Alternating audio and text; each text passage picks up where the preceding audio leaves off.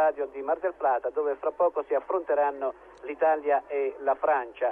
Adesso ancora l'Italia in avanti con un'azione favorevole, il tiro di Bettega, la palla colpisce il palo, poi va dentro, poi va dentro ed è il pareggio, il pareggio che è segnato da Paolo Rossi, c'è stato prima un tiro di Bettega, la palla è rimbalzata sul palo proprio all'incrocio dei pali, Paolo Rossi che ha portato pertanto la squadra italiana in parità. Zaccarelli va verso il centro, ancora Zaccarelli in azione, passaggio effettuato per la corrente Cabrini, eccolo nella posizione, anzi Gentile nella posizione della destra, scambiano Gentile e Rossi, Gentile in aria sulla destra, cross, finta, tiro di Zaccarelli, rete! Zaccarelli ha segnato la seconda rete per l'Italia, sesto minuto e 50 secondi dall'inizio della ripresa.